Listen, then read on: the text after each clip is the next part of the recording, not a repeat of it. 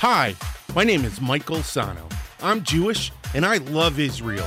So if you love Israel, if you love being Jewish, or if you have an unwavering connection to the land of Israel, then you're in the right place. Welcome to the 12 Cities in Israel podcast.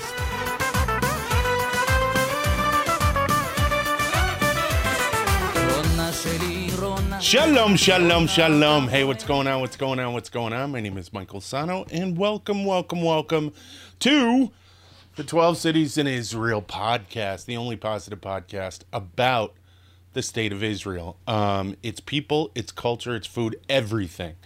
Um, if this is your first time watching, please hit the like button and the notification bell so you always get the brand new episodes when they come out. And if you want to take us with you, you can find us on SoundCloud, iTunes, Google Play, Stitcher, TuneIn, and on Spotify.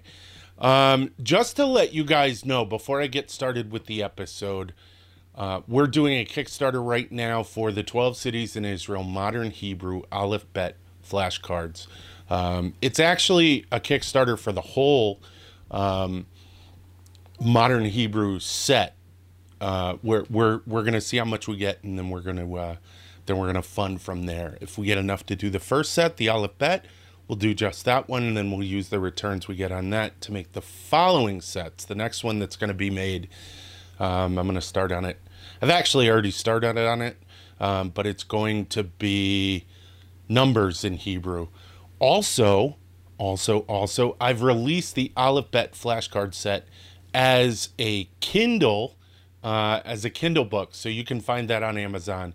You'll find the link for the Kickstarter. You'll find the link for the Amazon uh, Kindle book, both of them below in the description. So check it out. Um, all right, here we go. Uh, let us move on to the subject of this podcast, which is part two um, on the Palmach the Palmach are the uh, the mobile Jewish strike force, which eventually uh, uh, the mobile Jewish strike force of the of the Haganah, the pre-state defensive force of the Yishuv. Now, the Yishuv, I didn't really explain what that was um, in the last episode. So, the Yishuv is the sort of governmental organization um, that dealt with Jewish affairs in mandatory Palestine. So uh, I'm I, I have to state this again. Um, at the time of the British Mandate, Palestinian denoted anyone who lived within the borders of mandatory Palestine. That would have covered Jews, Arabs, Christians, everyone who lived there. Um, if it was your place of residence, then you were a Palestinian. Now, I took the information, I got into it a little bit in the beginning about whether, because one of the descriptions was that the, um, the Palmach was this super duper fighting for, they were effective. They were absolutely effective. Um, but whether or not they were like SEAL Team Six or something like that. Now they weren't. They weren't like that. They were more like, honestly, they were more like the Marine Corps, the United States Marine Corps in the sense that they took ground and they held it. And they what's what's the the mantra of the United States Marine infantrymen is to find close with and destroy the enemy. And that's what the Palmach did. They found the enemy. They closed with them meaning they got up within fighting distance and then they destroyed them.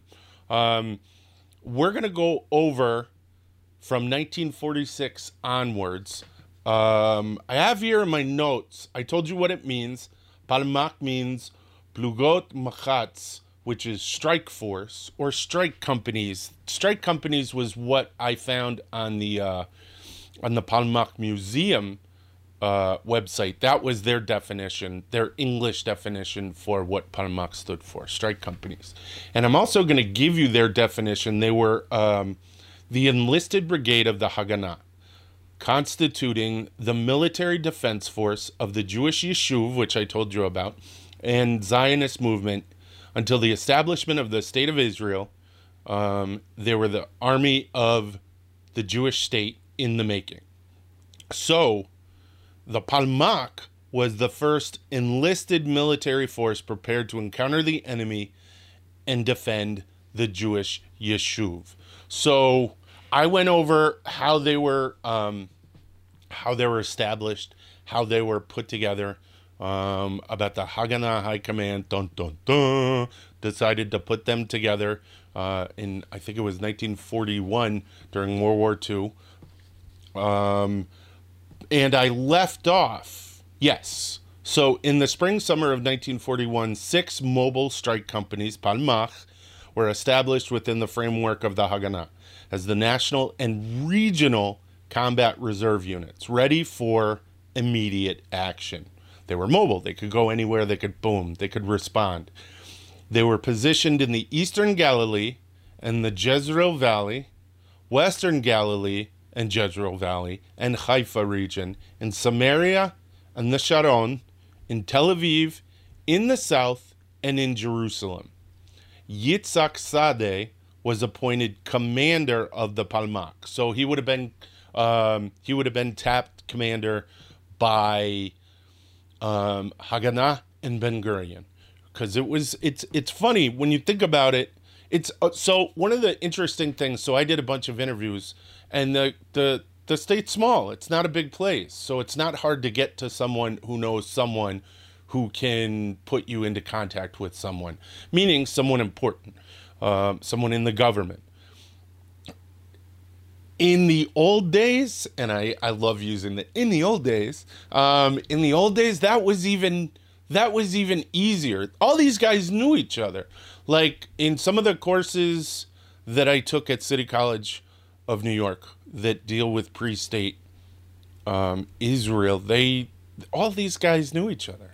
Um, Golda Meir and, and, and Ben Gurion and Dayan and Rabin and and all these guys, they all knew each other. And it's so crazy to think that all of these individuals by themselves have a stature, but to think that all of these guys were working in concert, much like those during the revolution in uh, in the United States. So I think it's just it's fabulous. It's really neat and it's really interesting. And the Palmach weaves its story through all of these individuals' lives. So I told you we ended on the night of the bridges. I didn't use that phrase. Um, in the research for this episode, I re- I found that phrase as what they called it, and it was Operation Markolet, um, and it was June sixteenth to June seventeenth, and the Palmach blew up ten. I told you this ten of the eleven bridges connecting mandatory Palestine to its neighboring countries. Um, those were Lebanon, Syria, Transjordan, and Egypt. Now, during this, they suffered no casualties, with the exception of uh, the 12 Palmach deaths that occurred during the attack on Nachal um, Akziv Bridge going to Lebanon, which was north of Akko. Um, so that's actually that's an incredibly, incredibly, as I said, they were effective. So this is a very successful campaign.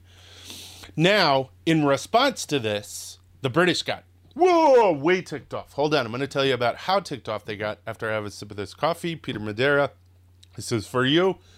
Mm. Can't do a show without drinking coffee. I swear, I can't do much without drinking coffee. That's my kryptonite. Um, there you go. Uh, so they got the British got super duper PO'd by this. Um, trying to keep it PG.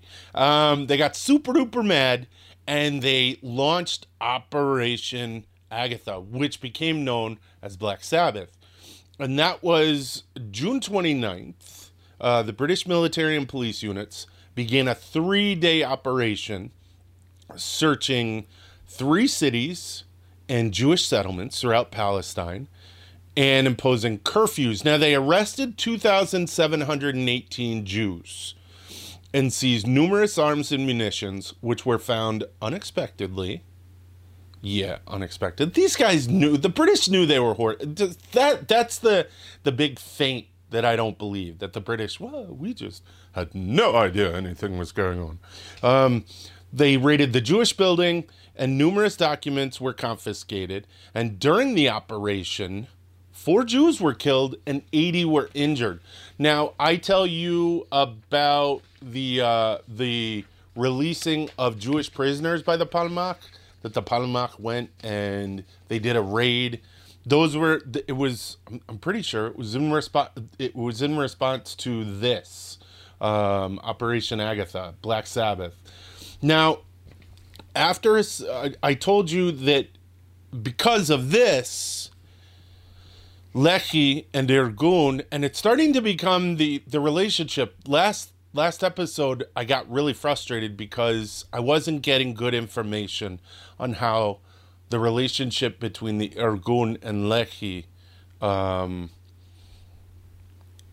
was how what it was comprised of, what the relationship actually was. Who because I was reading a lot that Irgun was saying, "Oh, we don't have anything to do with the Stern Gang," which is the who Lehi were. They were the Stern Gang, um, and these guys were real proponents of active tac- attacks against um, against the British.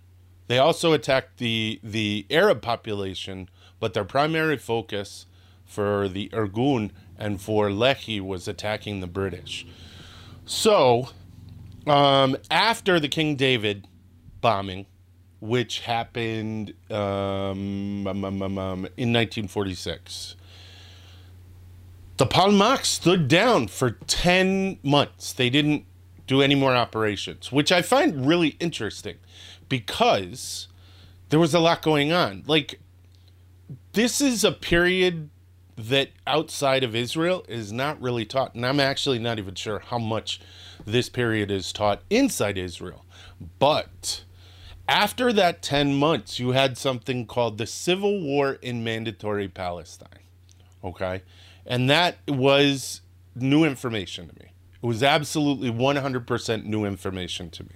Now, I knew that there was an armed struggle by the Haganah and by the Palmach and by the Irgun and Lehi. All of this was the Hebrew resistance movement that were working against the British. But I didn't realize that it had collapsed into civil war. Well, it had. And on May 20th, um, as their kickoff, Palmach blew up a coffee house in Fajja in retaliation for the murder of two Jews in nearby Petah Tikva. Now, in my research, I couldn't find out who killed those Jews. I couldn't find out if it was the British or if it was the Arabs. But there was a significant slant in the information that I was getting. And this is another kind of tease me off a little bit. Um, if, all right, so I'm Jewish. Most of you know that. You could probably tell from the kippah on my head and from the beginning of the thing where I say I'm Jewish.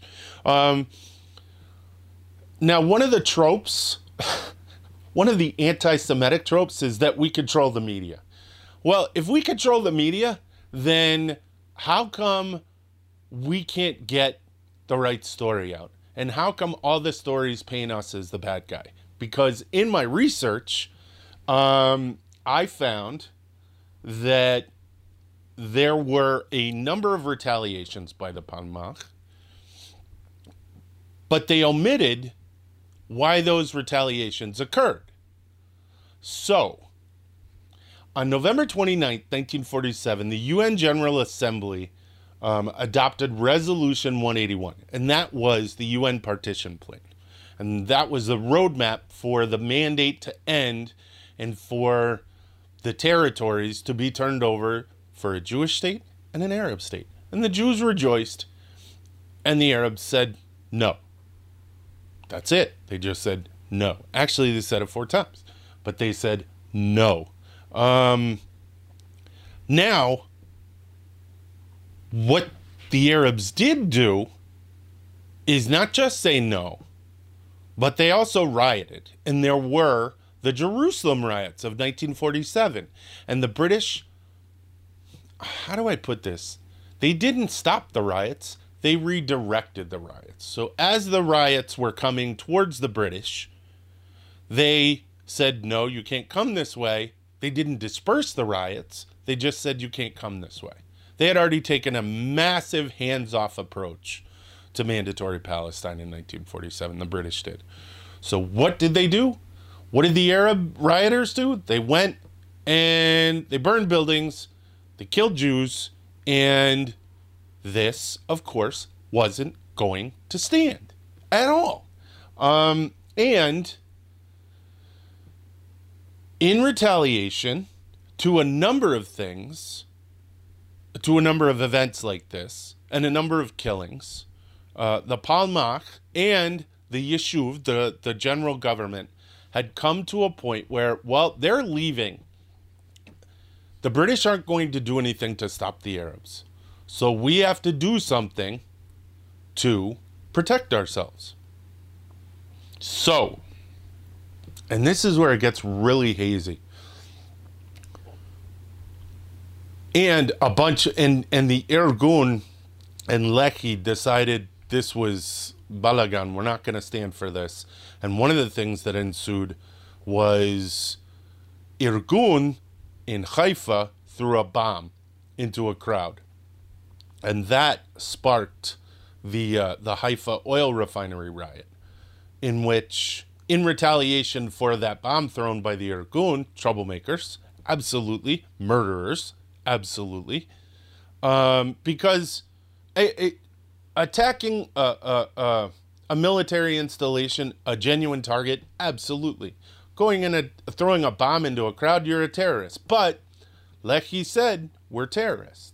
Stern Gang, they said we're terrorists. The problem is, it seems like every time the Irgun and the Stern Gang did something, Palmach took the brunt of it. Palmach, this mobile strike force, had to clean up their mess. And I think 50? It was either 50 or 80 Jews were killed in the uh, um, in the Haifa oil massacre, oil refinery massacre. I'm going to say 50. It could be more. If I'm wrong, I'm wrong. I apologize. Um, but there were numerous um, razings of village villages by the Palmach. Now, I didn't find in the research that the Palmach. It's almost as if whoever wrote the article only cared that the Palmach razed the villages. Didn't care that there was a thing called the ALA, which was the Arab Liberation Army, which was also doing retaliator- retaliatory attacks. This was a civil war between the Arab population and the Jewish population, the Yishuv in um, pre state Israel. They talk about all of the things that the Palmach did, but they talk about nothing, almost nothing, that the Arab fighters and militants did. And it's really problematic because it doesn't give you the whole story. It makes it it, it makes it look like the Palmach are death squads, and they're not. They're absolutely not. They're fighters. Um, they're soldiers. They're people who enlisted to defend the Yishuv. And it disgusts me that there is an inconsistency in reporting the facts on this. It really bothers me. So I apologize. I needed to address that because it makes me very angry. Um, now, during this, Al Husseini was uh, this guy who had, I think it was the Army of Holy Warriors, and he was in Egypt. He was a Palestinian fighter who became a Palestinian general, and he brought his, I think, a couple thousand, or at, at at first it was a thousand, and then he got more troops, and he brought them out of Egypt into mandatory Palestine, and they sieged Jerusalem, cutting it off, and the Jews of Jerusalem had no stores, no food, no anything. So, um, the Haganah, in conjunction with the Palmach, fought to open that up open that line up and get them the supplies that they need. Eventually, they were very successful, um, but during on um, on January sixteenth, nineteen forty eight, um, the Palmach lost eighteen men, along with seventeen Haganah fighters on their way to reinforce the garrison at Kfar Etzion. I'm sorry, that's where they were going after they were attacked by hundreds of Arab uh, locals and militias. And the bodies of the Palmach and Haganah fighters were mutilated to the point that some of them could not be recognized. So this is this was and this I'm sorry. This is what fired people up. This is what fired the Yishuv up. This is what angered people. I understand bad things were done on both sides. Absolutely. There's Deir Yassin, and apparently it's alluded that Palmach was involved in that. I don't know what the veracity of it is. I know that from what I read, Palmach fired mortars into Deir Yassin, but who's to say what intel they got? Were they told that Deir Yassin, because some of the stuff that I read, Deir Yassin was a staging area for um, Arab fighters during, um, what was it, during, was that during the War of Independence? At least during that time between the Civil War and the War of Independence.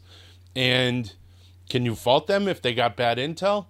No, you can't. And it's it's horrible, but it's military operations. It's a war and it just to bring the stain of that onto the Palmach, it feels like some of the research that's been done into this is real half-assed. So I apologize. And I again, I'm going on to this rant about that stuff, and that's not information um, that's it's information that that about the Palmach that isn't necessarily about the Palmach. It's uh it, it's information that if it's information that's intended to taint the story. Okay. And uh, it just frustrates me. It frustrates me a lot. So all of that happened.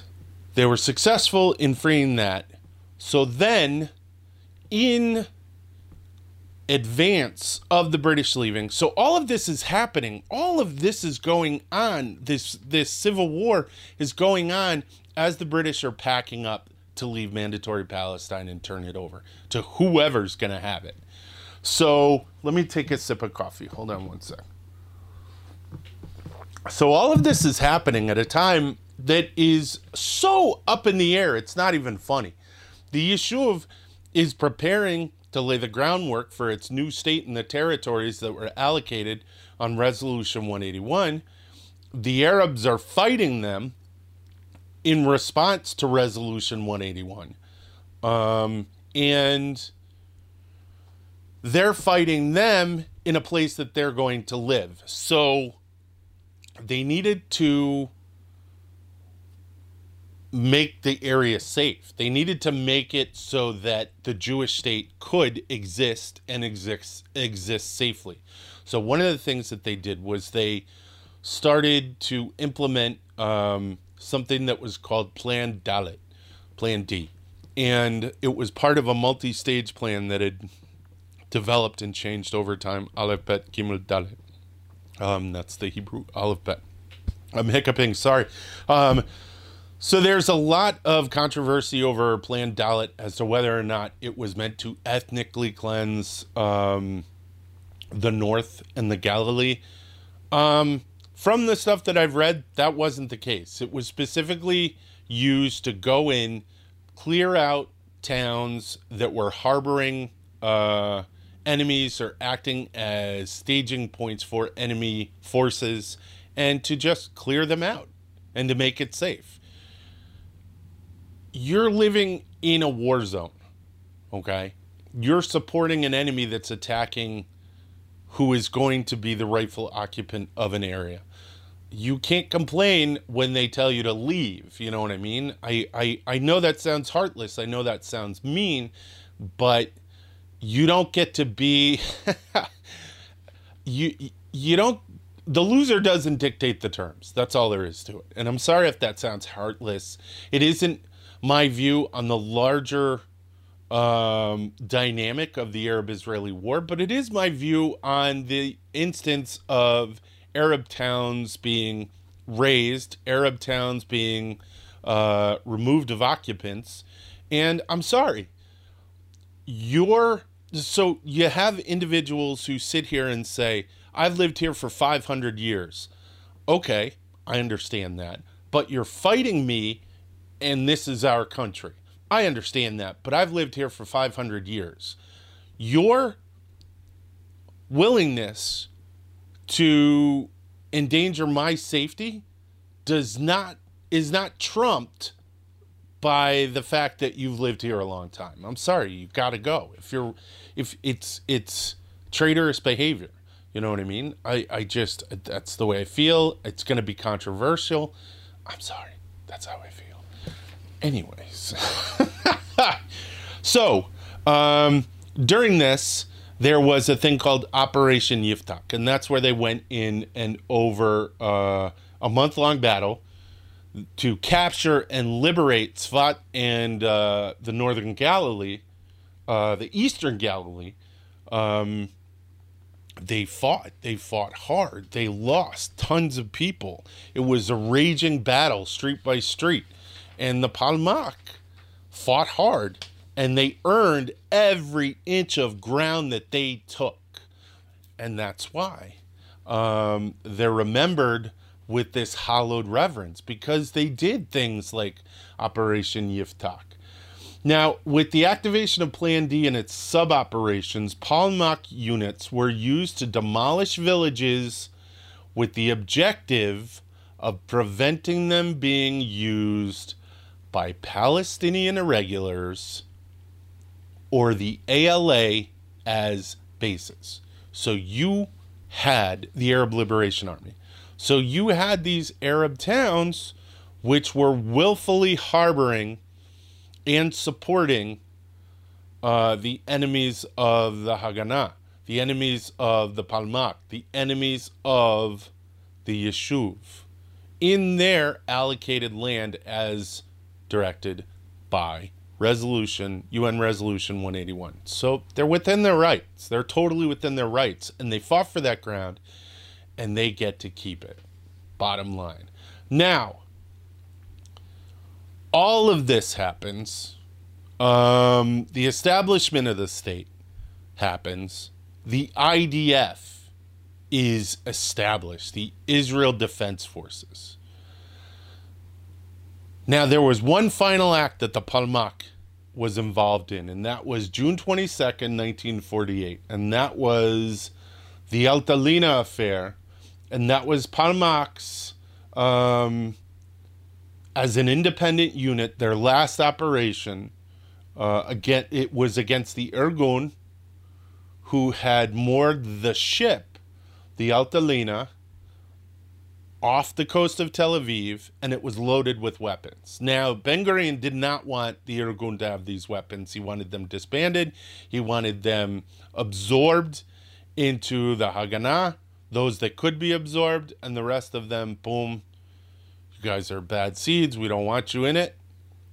And there was a so Ben Gurion ordered the Palmach, which was at the the unit was commanded by Yigal Allon and his deputy Yitzhak Rabin, um, and he wanted them to prevent the arms from coming ashore.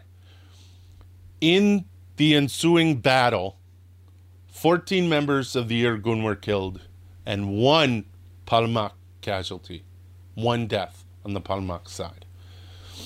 Um, and this was the final thing that they were involved with. Now, with the establishment of the Israeli army, the Palmach was reorganized into uh, three separate IDF brigades. There were the Negev Brigade, which is in the south under the Southern Command, the Yiftach Brigade, and the Harel Brigade. The Negev and Yiftach brigades um, fought in the Negev against the Egyptian army and managed to stop and later repulse them into the Gaza Strip and Sinai and the Yiftach Brigade was later transferred to the north. Now, the Harel Brigade was centered on Jerusalem, and the merging of the Palmach into the Israeli army involved a series of, you know, issues and power struggles uh, with Ben Gurion, and this eventually wound up becoming so contentious and became known as the Generals' Revolt. And in ni- this caused uh, several generals to resign in 1948, which uh, politics, literally, just politics. We want the country this way. You want the country this way. No, no, no. So that's basically what happened. Um, in total, the Palmach lost uh, 1,187 fighters, heroes, patriots. Um, during the War of Independence and in the years prior to Israel's creation. And that, my friends, is the story of the Palmach. And you, so the, remember how I was saying in the beginning how all of these people were together and it just weaves with all the great heroes of pre state and early state Israel. Um, as you noticed from me telling the story, it weaves in with different organizations too. I told you about the Yishuv. We've learned about the Yishuv. We've learned about um, the Irgun, which is going to be another episode, the Palmach. We learned about them and how great and dynamic they are. Um, and they're just awesome. And that is why in Tel Aviv there is a, a museum, the Palmach Museum, and it talks about all of these interesting stories and the individual stories and about how common Jews came out and defended what would eventually become their home, the Jewish state. Um, wow, cool. I love this story. Um, and I love you guys, and that's it. Um, all right, so uh, that's it for this episode. Thank you for watching. And if you like this episode, please hit the like button, hit the subscribe button, and the notification bell. Um, if you want to catch us and take us with you, uh, you can find us on SoundCloud, iTunes, Google Play, Stitcher, TuneIn, and on Spotify. Um, also, check out all of our social media. We're on Facebook, YouTube, um, which you're probably watching this on YouTube. If if you're not, um, then you can catch us on YouTube. You can find us on Facebook, Instagram, and Twitter. Um, also, in the beginning, I told you about all of the stuff we're doing with the 12 Cities in Israel Modern Hebrew flashcards. Check them out. A lot of work, a lot of time went into doing them. They are a labor of love, and uh, you can get them on Amazon. If you want to, if you want to get the print copy, though, the box sets donate or, or invest in our Kickstarter. Um, and as I said, the Kickstarter and the Amazon links are both down in the description. Um, all right, that's it. Thanks a lot. תודה רבה, להתראות ויאללה ביי.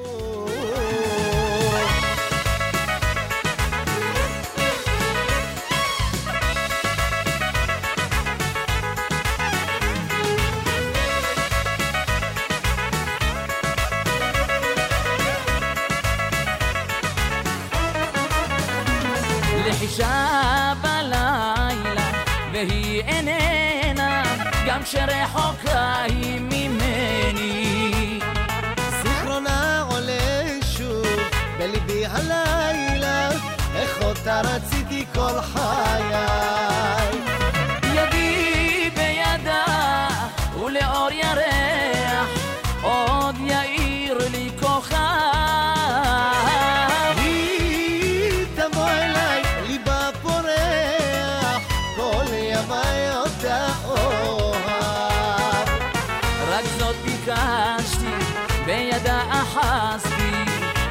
חלום שלא נגמר.